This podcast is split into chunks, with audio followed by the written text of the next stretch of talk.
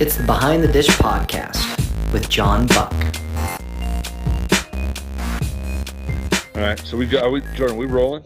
We're rolling. So um, uh, we're we're Drew was kind of kind enough to let us work through some of this stuff uh, uh, of our first time, first show, you know, the annual show, uh, the inaugural show, if you will, and who better?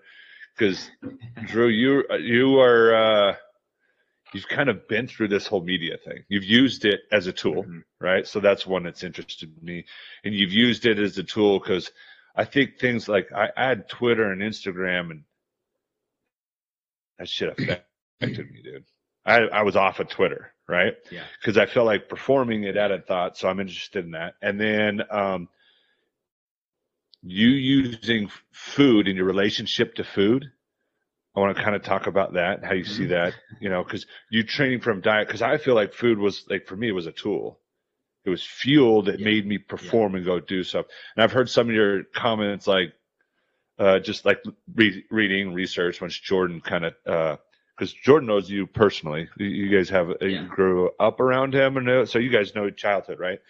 So he had this like, oh yeah, this guy's real like this, and kind of how you would describe a friend, and then Mhm. what I could read about you and and how much you left it open. So I'm I'm interested that the stress level, because I think you you went through life and documented it and had social media, but then you have this relationship with food that I think you you've done it to where you can tell if it had a drastic effect on your mood, right?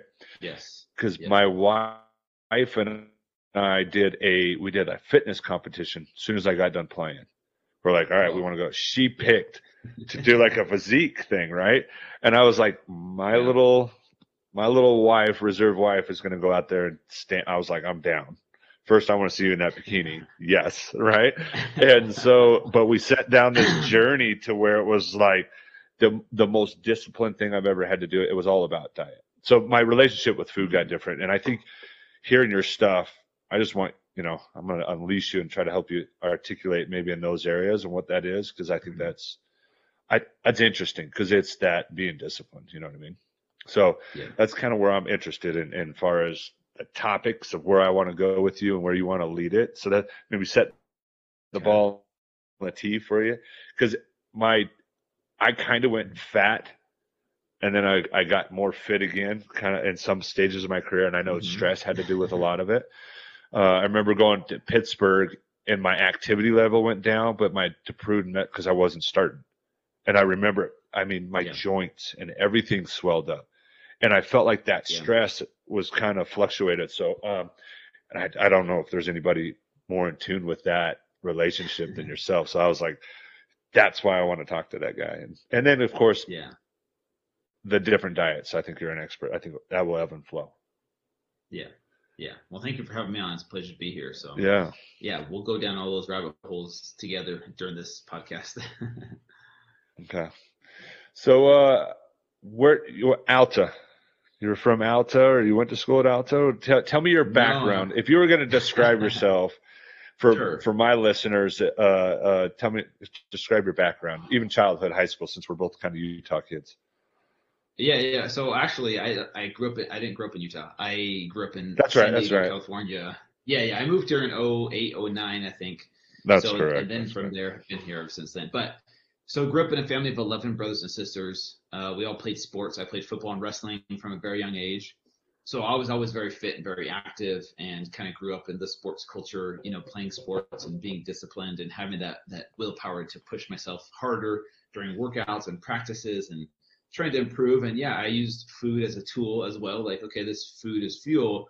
I really wish I had the knowledge of nutrition that I have now uh, back in the you know 80s and 90s and even 2000s like because it would have made such a huge difference with my recovery with my ability to put on muscle mass i didn't know anything back then just because it wasn't mainstream like we just our coaches weren't informed there was no internet to really re- research this, stuff you know Yeah, so we were just kind of winging it, like, oh, calories are calories. Um, but now there's so much more discipline, even on, you know, you go from the the professional level, like where you probably have nutritionists and people telling you like what to eat, and then the college level, high school level, and now probably in little leagues or Pop Warner, you have like, all right, let's start implementing these on these little kids to see if it helps them perform better at this age. And, you know, there's all these advantages to growing up in sports nowadays, I would say. But yes, yeah, so that's a little bit about my background. You know, always been into health and fitness, you know, moved around uh, after California, went to Virginia, you know, played high school uh, football and wrestling out there, and then uh, did some college uh, stuff. I went to uh, a D2 college in West Virginia to play football, and then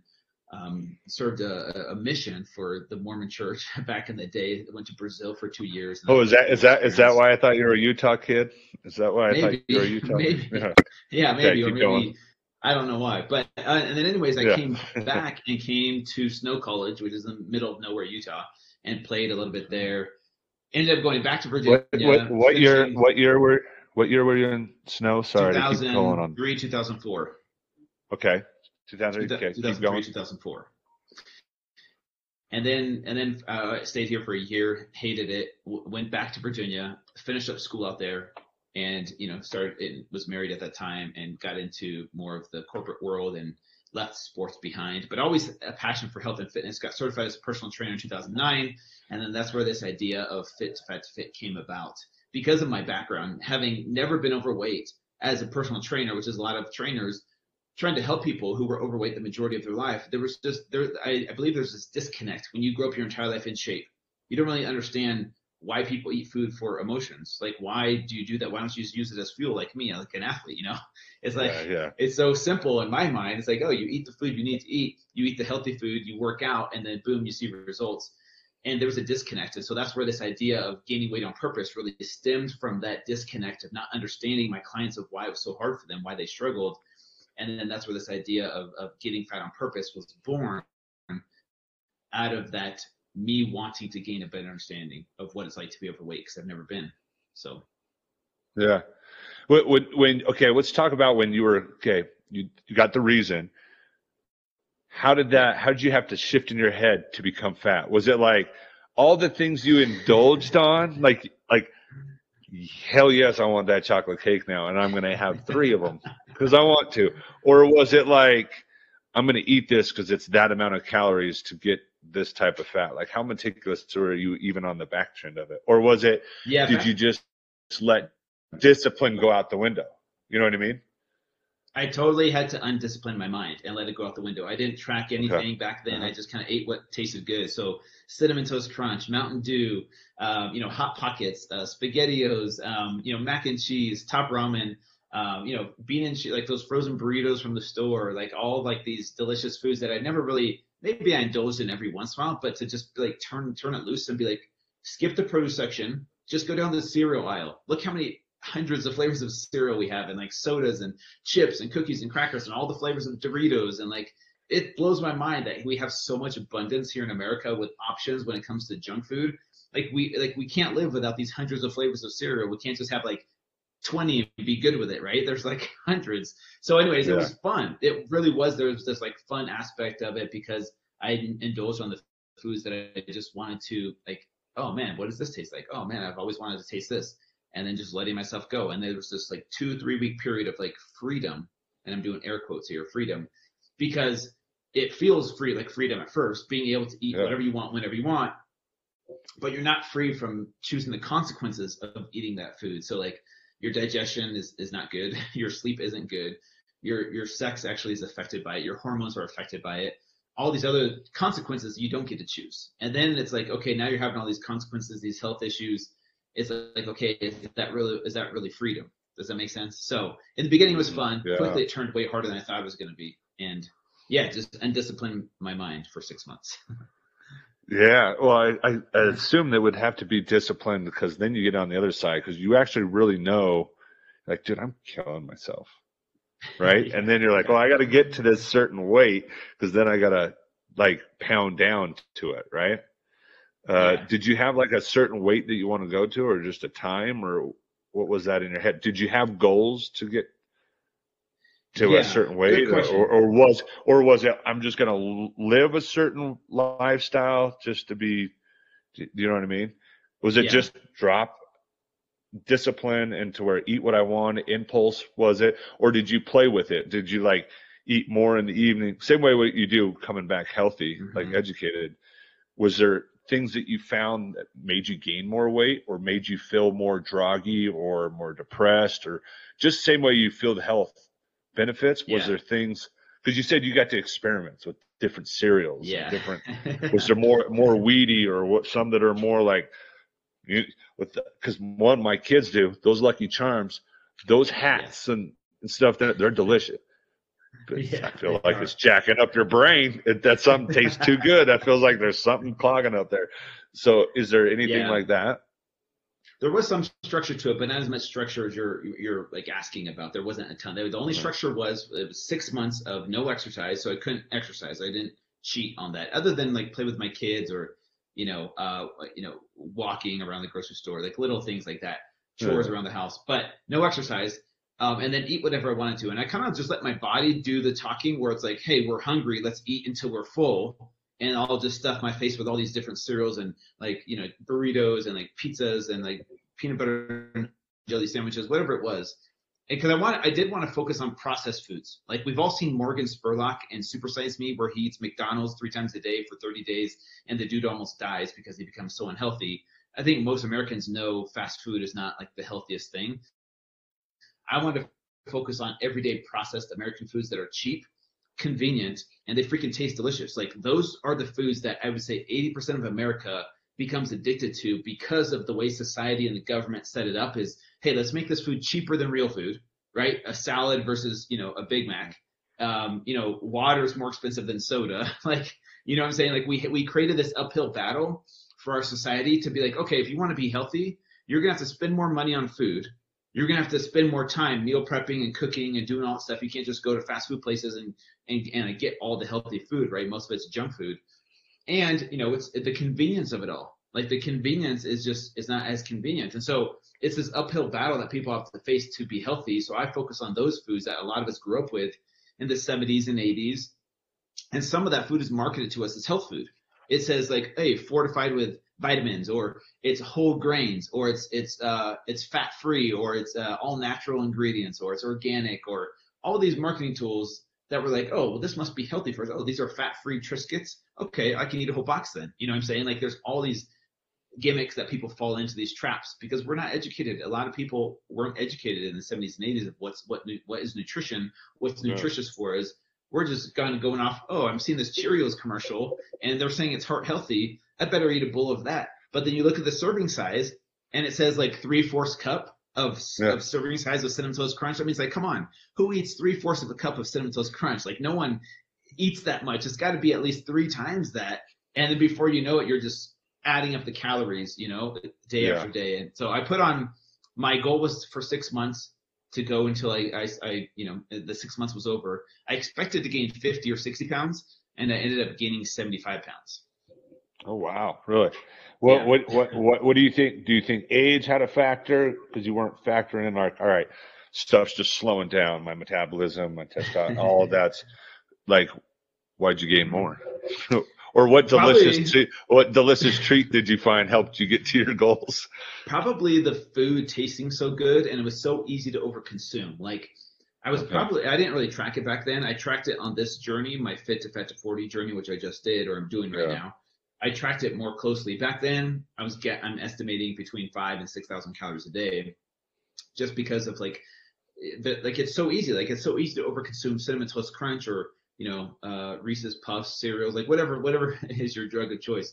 Um, you know, it's so easy Yeah. to overconsume those. And you drink three, four sodas a day, 60 grams of sugar each one of those sodas, Dr. Pepper, you know, uh, in Mountain Dew, like it just adds up and it's so quickly to overconsume. So that's probably why I gained more weight was because of how good the food tasted and your body becomes dependent on it. So that's the thing Yeah. is what was surprising for me is like, okay, you know, you and I might have a cheat meal, you know, when we're working out, when we're like in shape.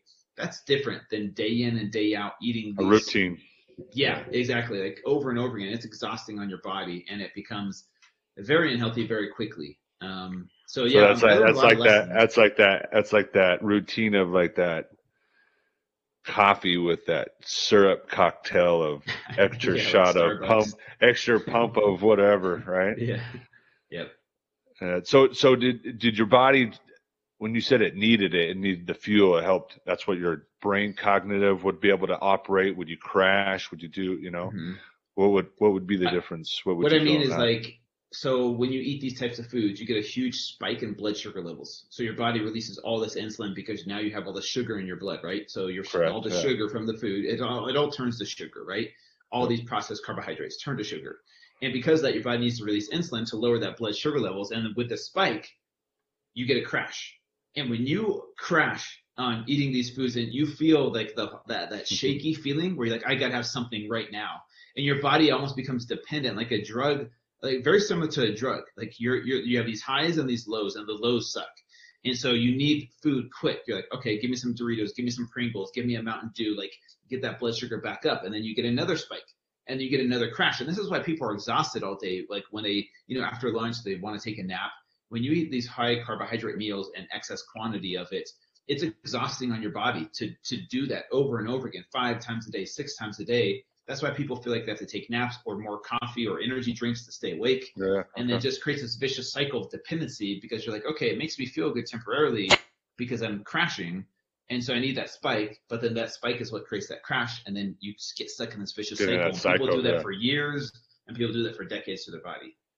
So your your kind of brings me to keto to kind of come Yeah. back off of this. You're you're you're on your way back, and you've you've you're like when even just like seeing your face live Yeah. off of uh, the last time I think I little looked at you at a post because I'm I've been following your because I was like all right I'm gonna see who Drew is and follow him and see you know just to educate so I can have a decent conversation here with you. Because Yeah. I feel like you're experiencing that and that's what I want. I don't want to read on I want to hear somebody that's having this experience and I've been following your face within like I think five days ago looks like you're different before you look like I was like, oh, he looks like a big Polynesian kid that I uh, would play football with and made Yeah. D line. Now you look like that DB kid. Yeah. Like I, you don't, I don't know. Well, that's because I got my shirt on. So like up top, like the weight kind of slowly dissipates from the top down. So kind Oh, of really? face, Okay. neck, shoulders, chest, upper abs, and then eventually, you know, love handles and lower abs are the last thing to go. But yeah, up top, it kind of people will tell me like, yeah, you're looking skinnier already, which is just is, we all gain weight differently. We all lose weight differently too. So And how do, how does Yeah, that okay, when there. so when people are um when people are talking about that, how does how's that feel? Like when either either gaining weight or losing weight, there's still that relationship to what I should look like. You know what I mean? Because there's that and and where maybe that's the thing with uh the diets going back and forth of uh what do you identify making your body look like or what works with your body? And what do you identify if that bo- that right body whether it's Yeah. athlete i i want to look like this or i feel just comfortable at this. You know what i mean? Yeah, so there's two different answers to that question, and I'll I'll kind of talk about my first experiment back in 2011 when I did Fit to Fit the first time, because back then I was very self-conscious about my body. I was super obsessed about looking good on the outside because that's kind of how I, I created value for myself because internally I kind of struggled with my self-worth. I, sh- I struggled with confidence and sports and working out and looking good gave me that outside source of fake confidence so that people didn't realize that on the inside I, I needed this validation, right? So back then when I became overweight, I kind of freaked out. I had an identity crisis because in my mind I was Drew the fit guy my whole life, like always, in t- like my yeah entire life. the social media thing yeah. Yeah, like like I'm I'm this fit person, and now that I'm overweight, I don't know how to handle it. So I wanted to go up to strangers in public and explain to them, like, hey, I'm not really overweight. Just want to let Wow. you know, even though I don't know you, go to this website. It'll show my before picture. It'll explain why I'm overweight right now because I couldn't I couldn't deal with being overweight for the first time. Fast forward to now, this this this latest journey I'm doing. Uh, I'm 40 years old. I've done a lot of work on myself since then, and I'm not nearly as obsessed. I could care less having the dad bod. Like I went to Hawaii, had my shirt off. You know, no one cares. It, a lot of the, the person that cares the most is us uh, in our heads. We think other Yeah. people are thinking about us and looking at us, when in reality, most of that's in our heads. I would say, not for everyone, but for most people. And for me, that was that was true. I'm like, look, I don't care because I know my body's temporary. Once I, you know, start treating my body kindly and treating it consistently the right way, feeding it like whether I'm keto or paleo or vegan or, or vegetarian, when I do these diets, I know my body will respond because it responds well to exercise and responds well to dieting where my body composition will slowly go down and get back to fit. I am a little bit older, so I'm nervous about how the last two months are going to go. The first two months, I would say, have gone really good. And, but now that I'm older, I'm wondering if my hormones will play a factor in the last like 25 pounds I have left to lose. Um, and so it, we'll see. I, I, like I am a little bit nervous, but at the same time, I am not attached to my body image as my self image. I used to be that way. Even if I don't lose the fat, like I'll still be okay. I don't worry too much about having to have five percent body fat, uh, you know, as like to feel worth. Does that make sense? Yeah, no, totally. That's exactly what I was asking. That's, that's yeah. Spot on. Um, so I, I, started to ask you keto. Why why mm-hmm. keto? Getting back to healthy. Like why why'd you pick keto? Mm-hmm. Where they I think all of them have these labels, right? Because I know I saw that you did vegan. Because I had mm-hmm. some friends that were vegan who who like really believe, sincerely believe it, how it cures cancers and all these properties, right? Yeah. And then I have friends that are on the carnivore diet yep. and then paleo, keto, what all these different like explain keto why why you're going with keto get back on this journey on this project and and maybe yeah. your feelings between those those I guess label labels of each way of eating, which that's why I think they're tools, you know. Yeah, yeah, I agree. So I'll start with keto. So I actually stumbled upon keto in 2015 ish, uh, listening to Tim Ferriss a podcast with him and this doctor named Dr. Dominic D'Agostino talking about the benefits of the ketogenic diet. I, I kind of was fascinated by the science behind it because keto has been around since the 1920s to cure uh, epilepsy in children. And it's a very powerful diet. You know, that's why uh, the Charlie Foundation came about from that and the movie with Meryl Streep. Shoot, I can't remember the name of it. It's like an 80s movie. But it was based on this little boy named Charlie who was saved by the ketogenic diet. So I was like really fascinated with the science behind it. And then I decided to experiment with it and fell in love with it because the way my brain felt, my mental clarity was like night and day from before. I felt like Bradley Cooper in the movie Limitless when he takes that little clear pill and he can like, you know, he's super smart. I yeah. felt all of a sudden my brain like on fire. And I love that feeling of being in ketosis where my brain just feels so sharp. And I'm like, this is a great feeling. And not having to be hungry every two or three hours. Like having, like, I grew up eating every two or three hours because that's kind of, you know, oh, your metabolism is going to slow down if you don't feed it. That whole myth, like I bought into that when back in the days when I first started in the fitness industry. And then learning more about keto, eating protein and fat, no carbs, your body feels satiated for longer periods of time. So I could eat two meals a day, uh, have energy for my workouts I have better digestion because I'm not having to digest meals all the time. And um, like I said, I love the way my brain felt on it. And so that was the biggest thing that I loved about keto. So that was 2015. Ended up writing my book in 2018, my book Complete Keto. Um, and yeah, I do promote it as a tool. I'm not religious about it. I'm not like a keto zealot or like someone that says keto is the best way, the only way. Like, you know, there's these little camps where different diets like paleo or vegan sometimes get that rap because it's like, hey, our religion is right, your religion is wrong. Yeah. And yeah. You're, you're sinful for thinking that way. You know, like people become dogmatic about it. Um, so diving into the different diets, the reason I wanted to do an experiment on this journey with the different diets was because I wanted to expose the pitfalls and mistakes that people make on these diets, assuming like, oh, I'm going to go keto, I'm automatically going to lose weight. And same thing with like vegan. Oh, I'm vegan, so I'm going to get healthier. And we just think it's guaranteed. When in reality, a lot of people gravitate towards these unhealthy versions of these diets so I did keto, even my own diet that I love, to show people how not to do it. Because with keto, people jump in and, and think, oh, just butter, bacon, and cheese all day long. You got keto donuts, you got keto ice cream, you got keto bars. Like I'm just gonna eat all these foods, and pe- before you know it, they're gaining weight on keto. You know, eating these low quality foods in, in high quantities, and they actually gain fat on it. And they're like, I don't understand. I'm in ketosis. Why am I gaining weight? And I try I'm trying to educate people on what not to do. So I did this little experiment of what not to do on keto, and then I did the same thing with paleo, same thing with vegan. Ate a ton of Oreos on vegan, which are vegan by the way, like 100%. Remember, that's funny you are saying that. You can eat Oreos all day and still be a vegan. And then vegetarian, same thing, very unhealthy. Gained and they're delicious. They suck yes. you in. all the all the foods were delicious. And then so what I want to do on the journey back to fit, now that I'm losing weight, in the month of February, I did these diets again, but kind of show people, look, if you're going to do these diets, here's the proper way to do them. Here's the healthy way to do them, and give people a roadmap, uh, you know, some tools to put in their tool belt to be like, okay, if I do paleo, here's how Drew said to do it. If I do keto, here's the right way to do it. Same thing with vegan and vegetarian, because I'm not like anti any of these diets, because like you said, they're all tools. And maybe for some people, vegan Correct. works better for someone, and maybe for someone else, carnivore is working great for them. Who am I to argue that, oh, your health is improving?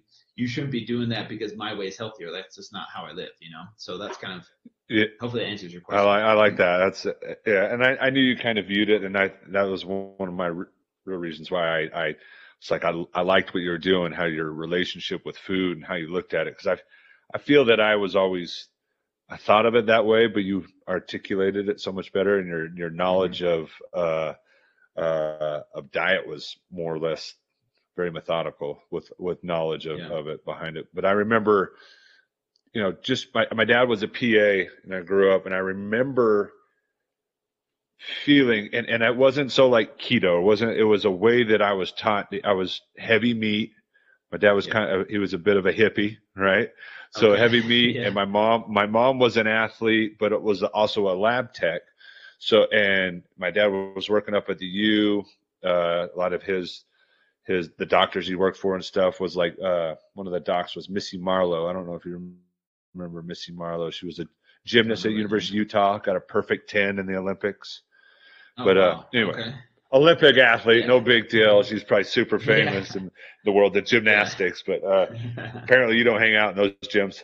But anyways, uh, I should. I uh, her should. dad was yeah you should right but uh she she uh her dad was my dad's doctor and so it was Mm. it was the science of diet and how your body felt and then being in tune with your body with gymnastics i got to Mm. like learn what helped me recover more even even at a young age like say because cool. gymnastics it was always something rolling your ankle right and Yeah. I know when I would end up because gymnastics you're going all the time, and I could feel stuff that would make me recover.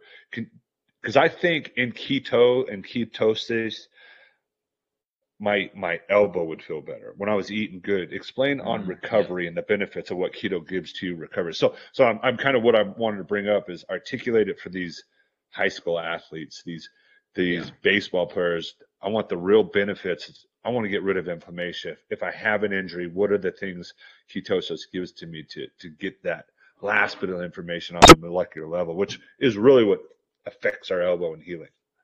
Yeah, 100%. And that's why a ketogenic diet is becoming more and more popular and more mainstream among all different types of athletes, right? We used to think it was just for like endurance, and now there's all these studies and benefits on all different types of athletes.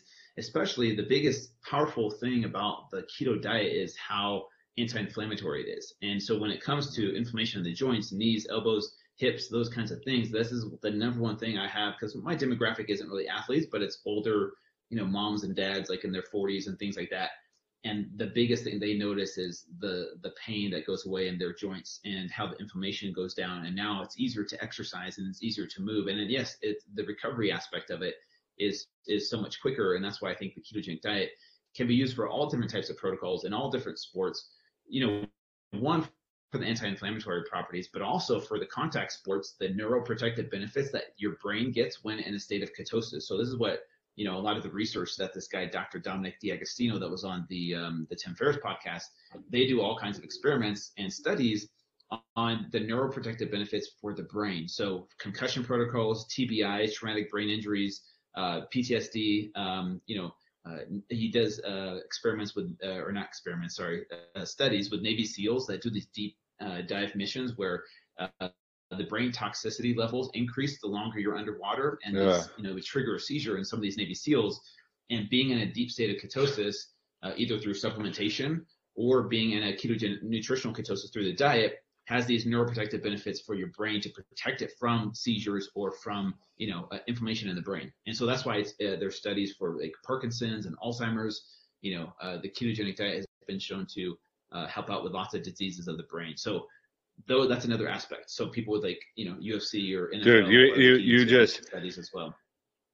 You just hit on something. Like I I came up to the front of my chair because right now I've been talking like uh, the next show that I have on where my little research where I'm going down the next tunnel is kind of foul balls off the head, right? Brain trauma and Oh, yeah. injury, and and you so you hit on it, and how to get Mhm. that clarity, which you kind of hit on it earlier, but how to that day to day grind of if I'm catching foul balls off the head or or whatever, or, or, or as we're learning Yeah. temperature on the brain, our food and getting our body in that ketosis helps that be healthy, cool down the right way, pump up, so that uh, uh, kind of protect itself from uh, bruising, if you will. So that's you kind of hitting Yeah. on that got me all like, oh yeah, this is why I had you. yeah, yeah, it's it's really cool stuff, and it's really, and that's why like the supplementation aspect of it is becoming bigger and bigger because there's ketone salts and there's ketone esters, and there's these powerful Oh, tools yeah, that that people now instead of waiting three or four days to get into ketosis, you could take a drink, um, you know, really quickly and within tw 20 and 30 minutes get the same neuroprotective benefits uh, from you know from a, a drink or supplement the same kind of protection that you would get from nutritional ketosis. But for some people, it takes three or four days to actually get into a state of ketosis. So that's what's really cool on this, like, uh, you know, these studies, they, they do these ketone supplementations uh, or these supplementation protocols to give, to provide these neuroprotective benefits within minutes, you know? Yeah, it was fun because uh, my next my next guest um, is I'm having Br- Brian Urlacher come on here, Oh, and we're going to talk Yeah. about some like just so we can articulate because there's that moment where you have this concussion or this thing happens what people are talking about. But it was so like it's so like common as you're going you just keep going. Yeah. right? To kind of articulate so that people can feel that feeling. So when you get hit with a ball that mm. fogginess. I remember thinking i was we're in toronto and i remember this one particular episode i'm having and it it felt like the lights were like mm. on half dim Yeah. in, in you know in the Rogers Center. It was like like it was like cloudy in there, and and that was like after I got hit in the head, and then a foul ball, and then another foul ball, and then I was like, uh, trainer, oh, jeez. foggy. You know what I mean? So and so Yeah. when I when I started eating those eating those foods and stuff, there's one particular thing consciously did that, helping that clear that up. It was crazy how quick food, fluids, and and state of my uh, where I was, how when something cognitive is going like that, how quick it can affect. You know what I mean? And if I was, um, you know, if I ha- I think because your diet becomes more sharper when you're a peak performer. Things affect your diet more, and when that becomes your routine, I think the benefits of the plus side of the ket- ketosis the anti-inflammatory, the recovery rates that are some of these guys, their recovery, these superhumans, their recovery rates is unbelievable because I think their Yeah. bodies are in the state. Yeah, exactly, for sure. I remember uh, listening to Ray Lewis speak at this event one time, and, and he was, you know, to play linebacker in the league as as long as he did at the level he did was amazing, and he attributed his long career to his discipline with nutrition and supplementation.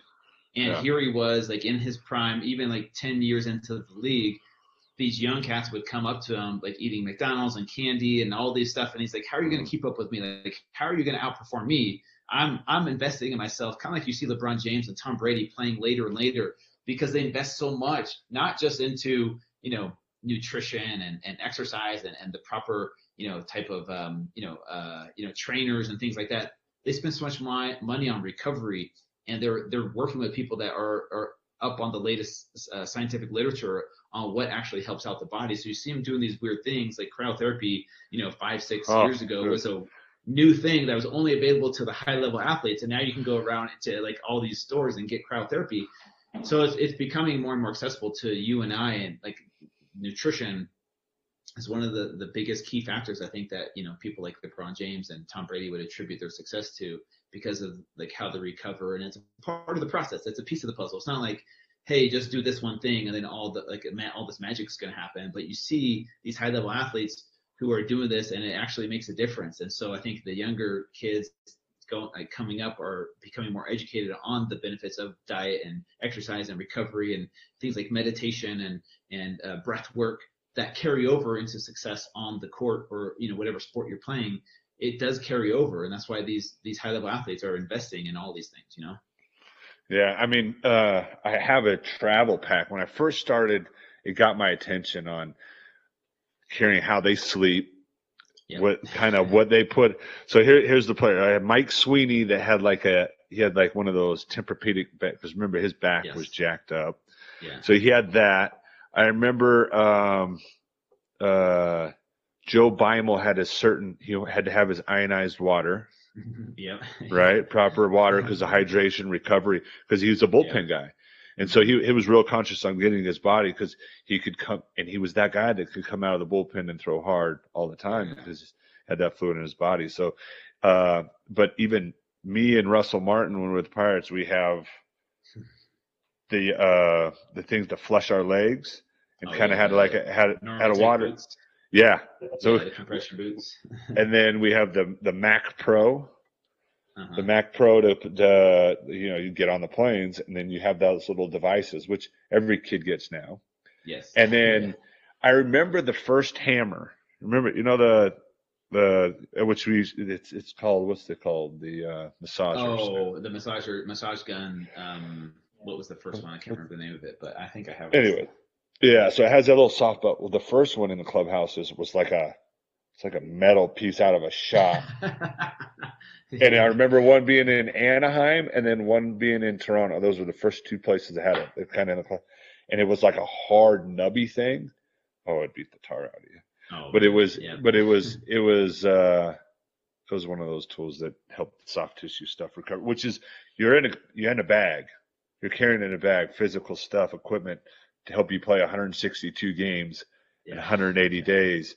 And it was funny that we had all these things, but the the thing that I think affected us the most was the lack of knowledge of diet. I, it changed mm-hmm. right as I was kind of leaving, Yeah. where we started getting Pacific. You know, I think the, even the union, players union, and Major League Baseball said, "We see this. We need to have this." For, you know, the, you know, it was more of a smorgasbord for us.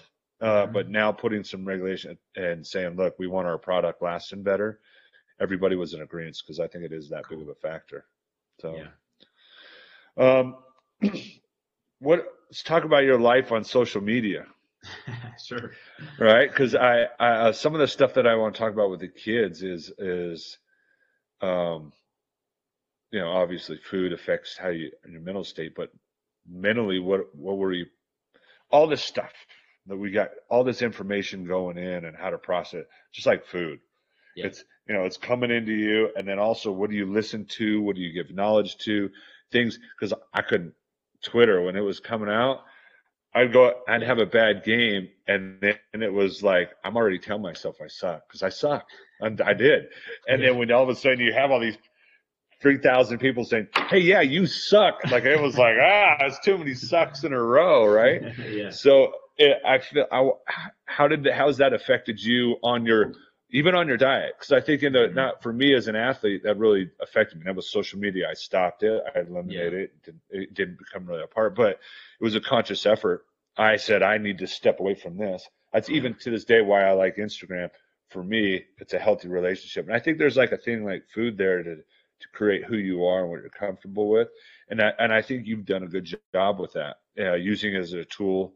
Uh, I know one with your your late wife, uh, Yeah. and some of the stuff that you've done with your family, and you've shared it, and I can see where you, where you. I think when you said earlier some of your growth, where is that growth? And I, I think that's where that is because I, I, it's like you can see it and you're sharing it, and I think it's awesome. And that's why I kind of want to bring it up because I think you've you've got a lot of healthy things out of it. Maybe you can share with my audience with if you've identified with those things, the good and maybe the bad things. Sure. Yeah, for sure. So uh, social media has become this evolution over the years. Like back in 2011, when I first did my first experiment, there was literally only Facebook. I think Twitter was kind of new, but no one really used it. It wasn't like a very powerful tool.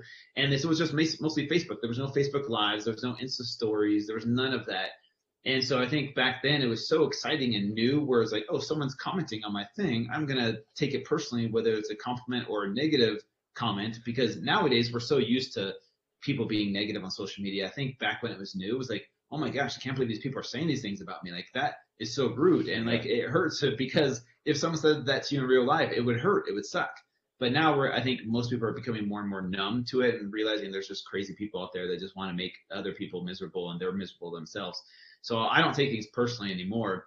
But the thing with social media that has like over the years that I've learned is is people follow you to connect with you. And there's this relatability factor that I think is really important as a social media person. You know, if you're an influencer or if you're an athlete or whatever, people want to feel like they can connect to you. And so like showing some of the human experience and being somewhat vulnerable with your audience, for me at first it was scary to like, for example, talk about my divorce. Like that's not an easy topic to talk about. Of course, I didn't want to be public about it, but because I'm a public figure, it gets out there. And then it's like, all right, at some point I'm gonna have to address it. And instead of coming from a place of shame and guilt and like embarrassment, uh, you know, this is where like therapy and like having this amazing life coach that I have attributed a lot of my healing to, you know, growing that courage to like after you know years of this to be vulnerable with my audience and being afraid of like okay are people going to judge me? Because you know getting divorced in my culture is looked at as like a failure. Like oh that's a failure. And you're afraid of being seen as a failure. You don't want people to know about those weaknesses and so to be public with it is scary but i, I noticed that once i was vulnerable with my audience it breeds more vulnerability and then people are like thank you so much for sharing this with with me because it really inspired me. It really hit home because I'm going through the same thing. And then it creates like a stronger connection with your audience where now there's this trust that maybe wasn't there before where you're kind of looked at as, you know, eh, eh, like non-human, like you're almost like this robot, like where everything's yeah, perfect all yeah. the time. So it's finding that balance of like, you know, me as a dad posting, you know, about my daughters being a single dad out there, um, you know, I've talked about like I've, I've, talked about my breakup. I've talked about my divorce. Um, it's it's really hard to open up and, and add that human element, but I think it's it connects us more and actually helps you more than it hurts you, in my opinion. Um, you know, my friend or not my friend, sorry, Tim Ferriss that recently came out and talked about his struggle where he talked about publicly being sexually abused as a kid. And that right there was so scary for him, but he shared it and it was like one of the most powerful, most positive uh, you know, uh, podcast he's ever done because he was vulnerable. Even though that's scary to talk about sexual abuse as a man, like as a kid, like very hard to talk about in our culture, but he did it. And I, I look at that as brave and courageous in my opinion. And I think there's, there's an element to that level of humanness and connectivity and relate, relatability to your audience because people, I think, respect you more when you're willing to be open with them and talk about your struggles instead of pretending like, oh, I'm so perfect. I get everything figured out. That's not how real life is. You know, oh, dude, that's that's so true. I, I think even too, uh, uh, as far as the quality, which I think that made me a good in the clubhouse, right? Good catcher.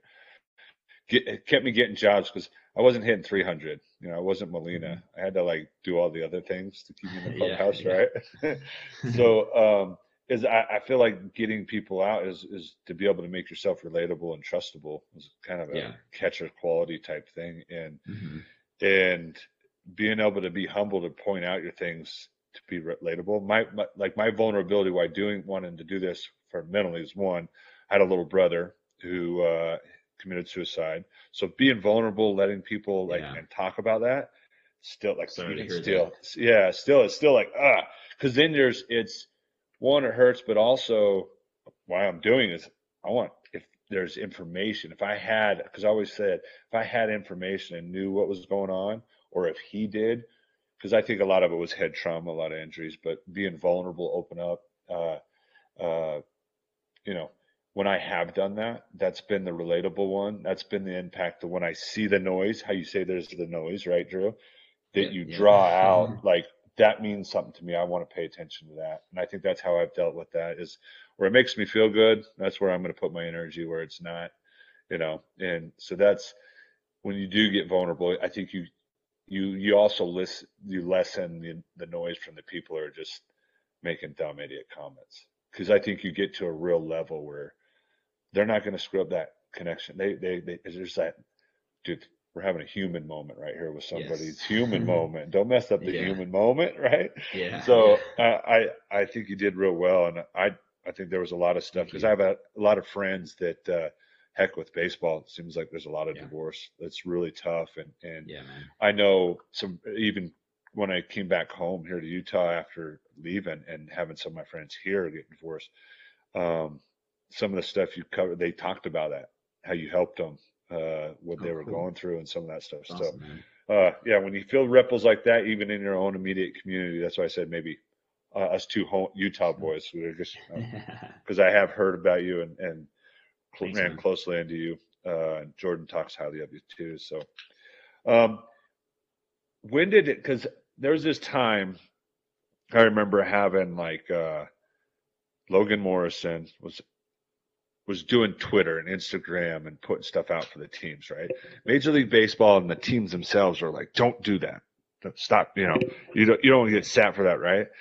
And now teams are like making content, trying to engage us, trying to create secondary companies to do this, what we're doing, right?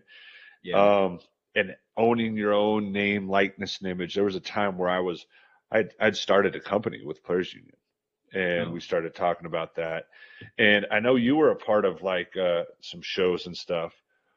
How do you feel like your name, likeness, and image being used for shows, doing content and stuff? Just because uh, we're, I mean, yeah. we're on a new platform here. This mm-hmm. world of social media, because I feel like you saw, you saw, like you saw Instagram being your job pretty early. Like. I feel like I feel like yeah. you started blogging, doing those things. So there's this entrepreneurial part of me that I saw in you that I think is there's all this attention on on your expertise in your arenas over mm-hmm. here. This, but I see this thing of you, and he and I'm getting to hear kind of the cool guy of the younger kid of you yeah. from Jordan and the type of person you are. I'm like, all right, he's on he's entrepreneurial. He's he's visionary, you know. yeah. So uh, to bring up stuff like that, one, when did when did you see that being a job, and then two, because I, I, did a lot of stuff with your name, likeness, image, yeah. creating something like that, and how how is your in your world, the fitness industry and stuff, how's it been good or I feel like just because I'm well known on, some of this, I feel like you might have gotten the short end on some of this stuff.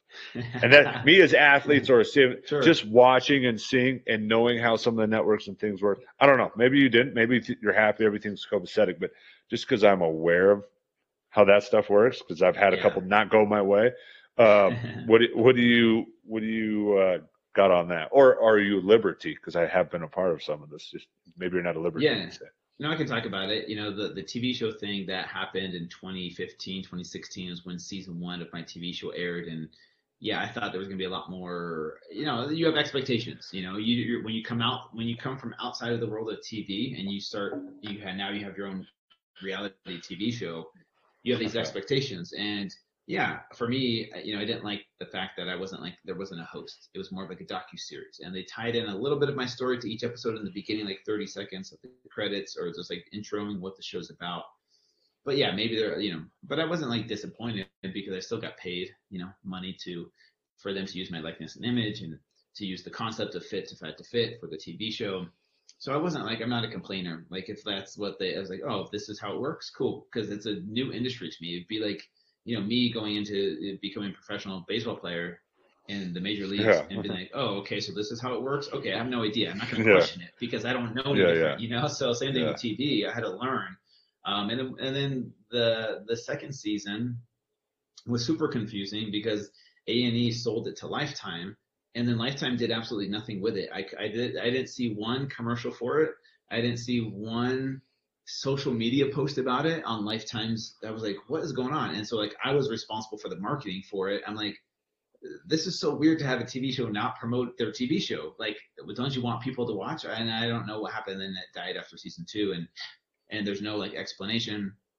There's no like, uh, you know, oh, here's what happened. Here's what you could have done better. It's just like, boom, gone. It's like, okay, I guess the TV gods that exist just decided not to have the TV show anymore. So um, you know, there, I wouldn't say there's a ton of exposure from it because it was like a niche. If it was on like NBC yeah, yeah, yeah. ABC, it would be different. But uh, you know, all that's out of my control. And so this is one of the lessons I've learned in life is like you can't control what you can't control, and don't be upset about it because I have no control over, you know, making it successful. So, um, but yeah, a lot of lessons learned from it. Um, does that answer your question? Yeah, yeah, and what and okay. and and going into that, because uh, now I think with the new demographic stuff like this, stuff where podcasts and content and being able to streamline your content and, and the knowledge you have, your name, likeness, and image, and the things you bring to the table. what have you learned from that going into that? What, what do you see the future? What's your predicting where things going? You know what I mean? Because I, I feel like you've kind of predicted the future. You see where it's going. what you've learned from that experience, learning it creating yeah. a job out of social media, where do you think it's going? If you were on a crystal yeah, ball, you had this world, hmm. and you're going to be president. Let's let's take it all this yeah, way. What do you think would be? I think it's so interesting. I think for like looking at the evolution of it from in 2011 till now, it, you see how prominent and how um, almost famous you can become from just being an influencer. You know what I'm saying? Like the the amount of eyes that are on influencers nowadays on social media is probably more than what you see TV people like celebrities, like you know people on TV or like I would get more traffic from running Facebook ads than I would get from being on the Dr. Oz show. Like it's just the, the the the traditional media that's consumed by Americans is slowly going down, and most of it's on our phones. Most of it's on social media. No one really goes and sits. I mean, I can't remember last time I sat down and watched Dr. Oz or Dr. Phil and watched like an hour long episode. too. You know, like like it, like true. our generation just doesn't do that anymore, and it's dying off. And so the way that social media is moving is almost celebrity like status for your every average day person. That's like, oh, you have a great body. Boom, three million followers. Just post pictures of you in a thong, and boom, you like here's all this money that we'll throw at you. You've to seen my Instagram sponsor stuff. page. Is that your Instagram page? Yeah, yeah, a lot of thongs. Yeah, a lot of me in Yeah. thongs. So yeah. I got a lot of I got a lot of followers. but it's it's amazing because like I think the last year the the highest grossing YouTuber was a seven year old that would open up toys and like make his Yeah. family or whoever does the production of the videos is make is making the most money out of anybody on YouTube, you know, and like there's nothing political about it. There's nothing like motivational or inspirational. It's just someone opening up toys. And so like Oh, see, you know what? It's it's all it's it's all our seven year olds sitting down. Yeah, I did it. I did it this morning. He's watching whatever. Yeah, he's just getting that dopamine drip right off with that Yes. with that Lucky Charm cereal that I scooped up, put it in his bowl, right? Getting that getting that drip in early at, at seven years old. I'm sorry, son. No, I had we had we had no we had eggs and sausage. No, I got yelled at. go. I did egg I did eggs and bacon, so I went with the protein and uh, tried to get that brain fired right. But yeah, I think that's that's why that that market does so well with that because that's kind of you think about hap, habits and routines with our social media how we use our devices Yeah. i think that's why that youtube that seven year old's getting hit because i know my son I, if it was a nerf gun if he had a nerf gun like review my son watched it Really? that's hilarious, man. No, my girls did too. And so that's what I'm saying is like I think social media creates so much more opportunity. Whether or not the stuff we're consuming is making us better or worse as a society is up for debate. We'll see in 10, 20, 30 years what all of this stuff is doing to us. But our parents probably said the same thing about reality TV and um, MTV, music, television. Like, uh, like they probably said the same thing about what we were consuming and like how society is going to go to crap because of that you know, there's probably the same that we're looking at our kids like, oh, they're watching these videos and it's probably, you know, melting their brain and it's making them into worse humans and more disrespectful. It's like that happens, I think, generation to generation and it's just different, different stuff put in front of us, but it's kind of the same stuff because it's new, scary for the adults, the older generation, because they don't like change. You know, my parents, they, they're, my parents, uh, parents, probably told them like, hey, you can't watch Elvis because he shakes his hips, and that's like that's yeah right controversial. That's like the devil, and that you can't do that. Like so, they were rebellious for watching Elvis perform, and so it's generation after generation of like, you know, uh, each each generation thinking, oh, things back in our days were so much better, and like kids nowadays, and I think that happens, you know, you know, every generation. To be honest with you. yeah so we'll we'll just glide right into neuralink yeah. technology Yeah, will be in our head right So we'll see what perfect. happens in the next 10 years. I think it is providing lots of opportunities. Like, you know, you could monetize this podcast, you Yeah. can monetize your social media, you can monetize, you know, your sponsorships, like all these all these opportunities. It is really an entrepreneurship world. I think it's more like back in your I's, like when we were in high school. yeah Entrepreneurship is like, what's that? I don't know. Like, Yeah, uh, like, exactly. you, like here, like get a job, get a salary, and that's what you're supposed to do. But entrepreneurship was so, Well- you know, so it wasn't mainstream like it is today. And I feel I feel like even the way people look at housing now is a little different in our in our generation. I, I think where people live, where how you how you think about living, I think it's a lot more destination now of what you like to Mhm. do connected to the the earth. Yeah. I, that's how I feel. Anyways, getting older, and or it seems like the people I hang out with, rather Yeah. than the city, which with COVID and everything, I feel like it's drawn that even more, maybe. Yeah. So what what uh what is what is an I what is keto Mhm. What is it like an at like what was an average meal plan look for you? Like just an ebb and Sure. flow to stay in ketosis. What is what is that for a layman? Just pick out like Yeah. your two or three days.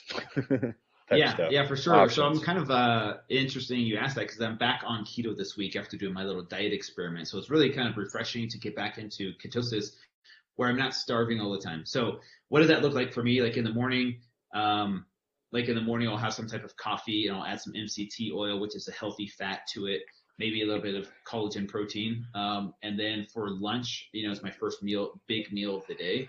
Well, like for example, a Cobb salad with like uh, hard-boiled eggs, bacon, some cheese, some chicken breast, you know, uh, over some greens. And then for dinner, which is my next meal of the day, you know, maybe I'll do a couple of grass-fed burgers uh, with the side of like, you know, veggies, and I'll top the burgers with like eggs and avocado and no buns or anything like that.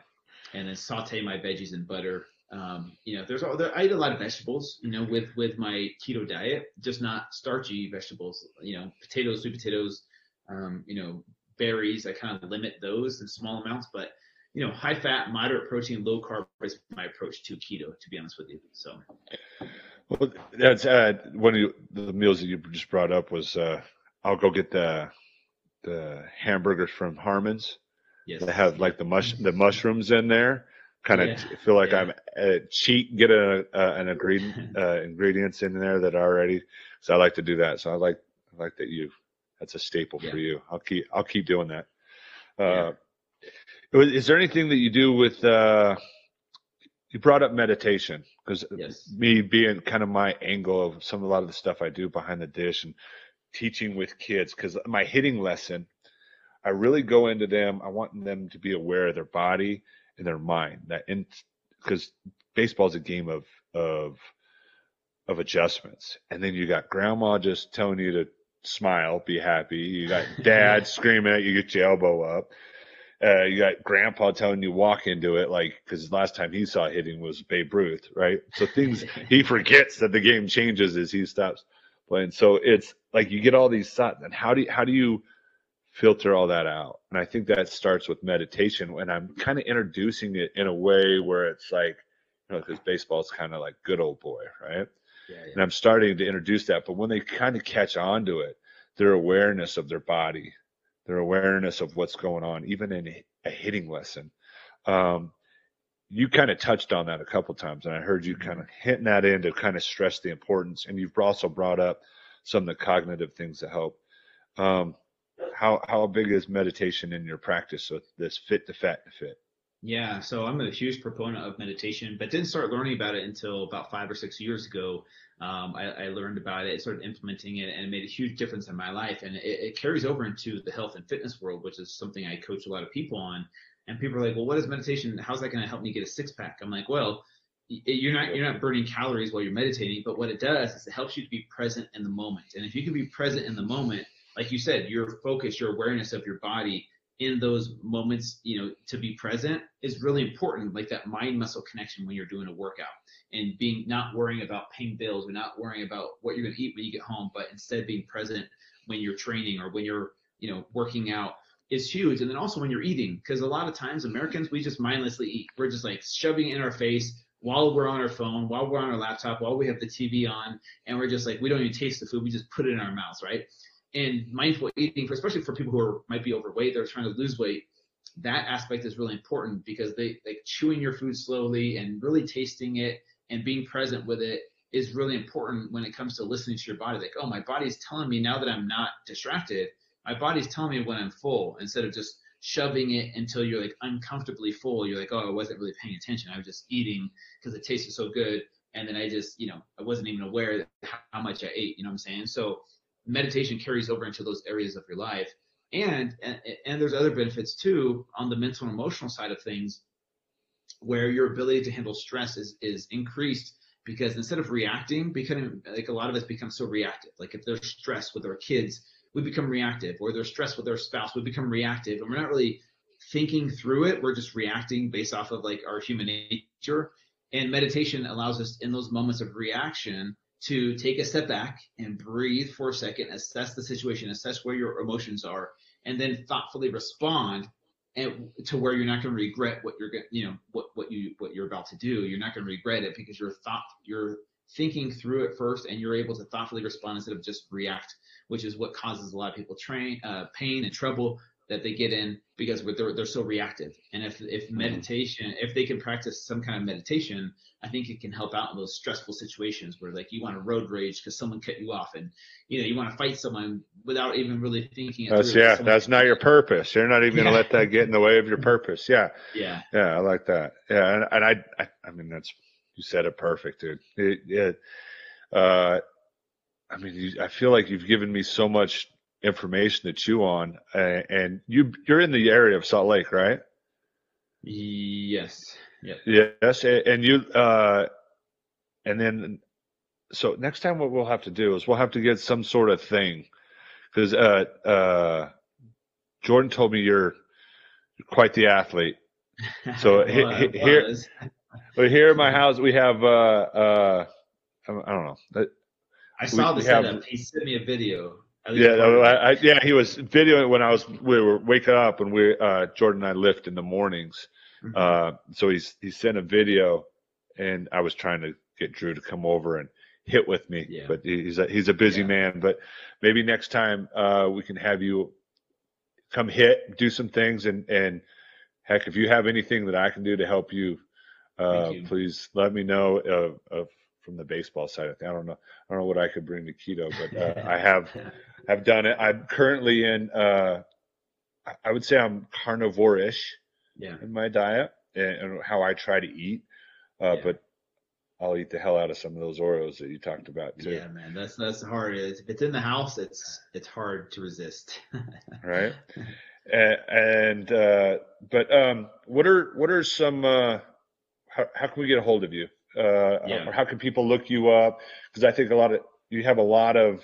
Uh, what I found informational is when I went to your spots, the way you were able to articulate it like you did, like the benefits for the inflammation in the brain, why keto, those things that I'm really interested. You explain those really well when I'm on your platforms and the what made Yeah. me kind of draw to you. So uh, give me those handles. yeah, so so super simple. Fit number two, fat number two, fit. Uh, all my social media handles. That's my website as well. Just Google that or look that up. Fit number two, fat number two, fit, and you'll be able to you know follow me and I'll try and keep you entertained. You're the man, man. Uh, Thanks, John. you had a lot of information. I, I enjoyed hanging out with you. And uh, like I said, if there's anything I can do to help you uh, in your journey in any sort of way, uh, please reach out. Yeah. Thanks so much, John, for having Maybe me. get maybe Good- good- yeah Well, maybe have you out here hitting. yeah. Okay, You yeah, teach let's me, see man. it. You gotta teach me. We'll But see. we'll, we'll we'll get Jordan up there pitching since he was a weak weak ass lefty pitching. Yeah, we'll we'll- take him to. Sounds good, man. Thanks so much. All right, see you, Drew. See ya.